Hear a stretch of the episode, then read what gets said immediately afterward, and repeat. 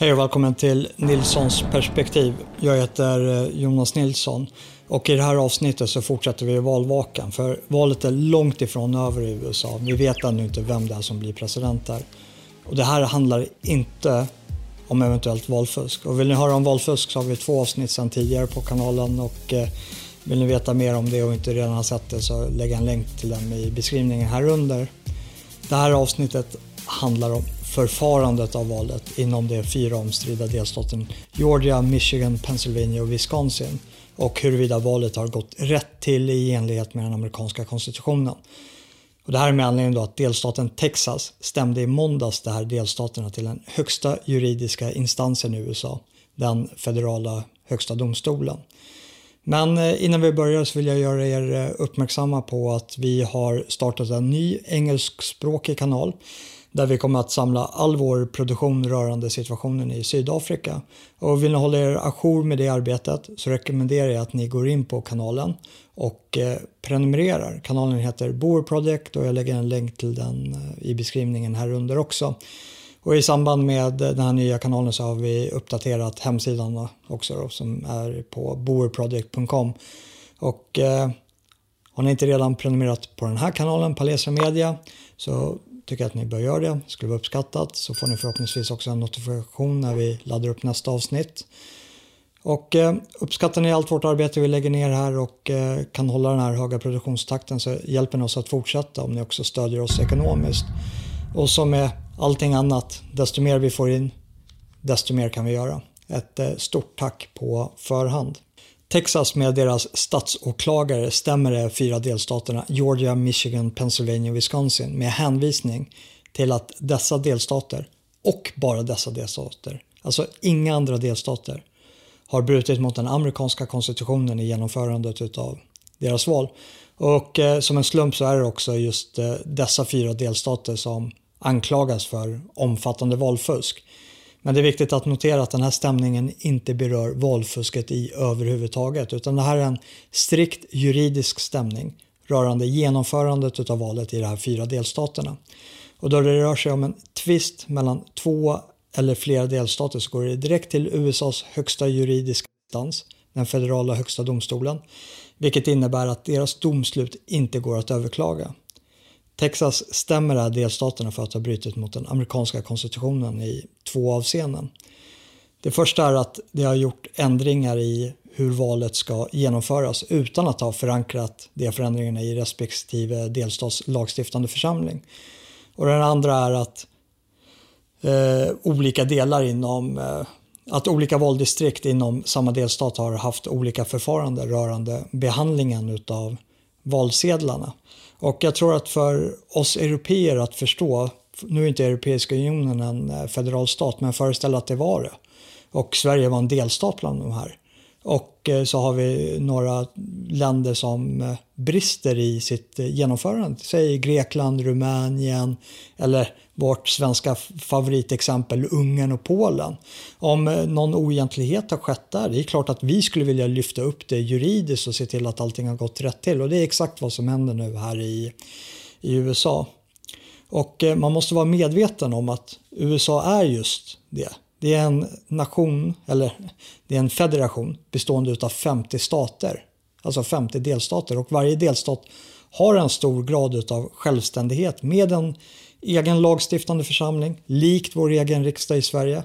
Och den här lagstiftande församlingen får stifta egna lagar i sin delstat så länge det inte är i strid med konstitutionen.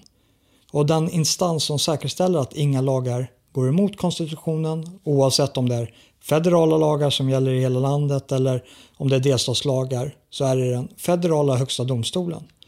Och i konstitutionen står det tydligt att det är varje delstats lagstiftande församling som ska skicka in sina elektorsröster för att rösta fram den nya presidenten. Det är alltså bara den lagstiftande församlingen som får besluta hur delstaten ska få fram sina elektorsröster. Men i de här fyra delstaterna så frångicks det genom att andra instanser införde nya regler till det här valet utan att gå igenom den lagstiftande församlingen. Till exempel i Pennsylvania var det delstatens högsta domstol och inte den lagstiftande församlingen som beslutade att förlänga tidsfristen för brevrösterna med tre dagar. Och eh, liknande överträdelser var det i de andra tre delstaterna där förändringar till valet genomfördes utan förankring till deras respektive lagstiftande församling. En anledning skulle kanske kunna vara att eh, det är en republikansk majoritet i varje lagstiftande församling i de här fyra delstaterna. Och eh, rörande den andra delen av stämningen så baseras den på the equal protection clause från eh, 14 tillägget i den amerikanska konstitutionen. Och den bröts när de här fyra delstaterna har valdistrikt inom samma delstat som behandlade röstningen och valsedlarna olika. Där till exempel olika valdistrikt inom Wisconsin har bedömt brevrösterna olika över vilka som ska räknas som ogiltiga eller inte. Alltså, samma brevröst hade räknats i ett distrikt men slängts i ett annat på grund av olika former av tolkningar av formalien. Det här är alltså en stämning som inte berör valfusk eller valresultatet av de räknade rösterna. Det är en stämning som gör gällande att de här fyra delstaterna har brutit mot den amerikanska konstitutionen på sättet de genomförde valet på.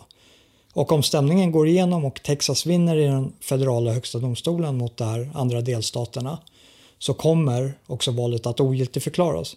Och högsta domstolen kommer att i enlighet med konstitutionen låta respektive delstat skicka sina elektorer istället via sina lagstiftande församlingar och inte baserat på valresultatet. Och hur de här församlingarna kommer att fördela sina elektorer återstår då att se men värt att notera är att det är en republikansk majoritet i varje delstatsförsamling.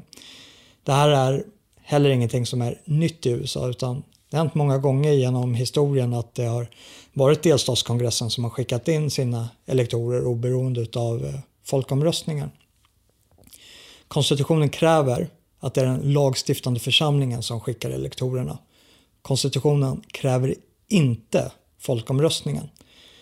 Och för er som anser att detta då skulle vara odemokratiskt är det värt att notera att den lagstiftande församlingen är en del av den representativa demokratin och är framröstad av medborgarna i delstaten. Inte helt olikt vårt svenska system.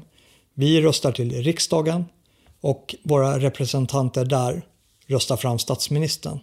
Är det demokratiskt eller är det inte? Ja, det kan vi diskutera. Men eh, jag ska bara avsluta med en sista påminnelse. Att eh, det bara var de här fyra mycket omstridda delstaterna som eh, bröt mot konstitutionen och som också råkade vara de fyra delstaterna som det har kommit fram flest vittnesmål och annan bevisning rörande valfusk och det är ju då säkerligen bara en slump. Men eh, i alla fall, det här valet är långt ifrån över och det är inte över förrän den feta damen sjunger.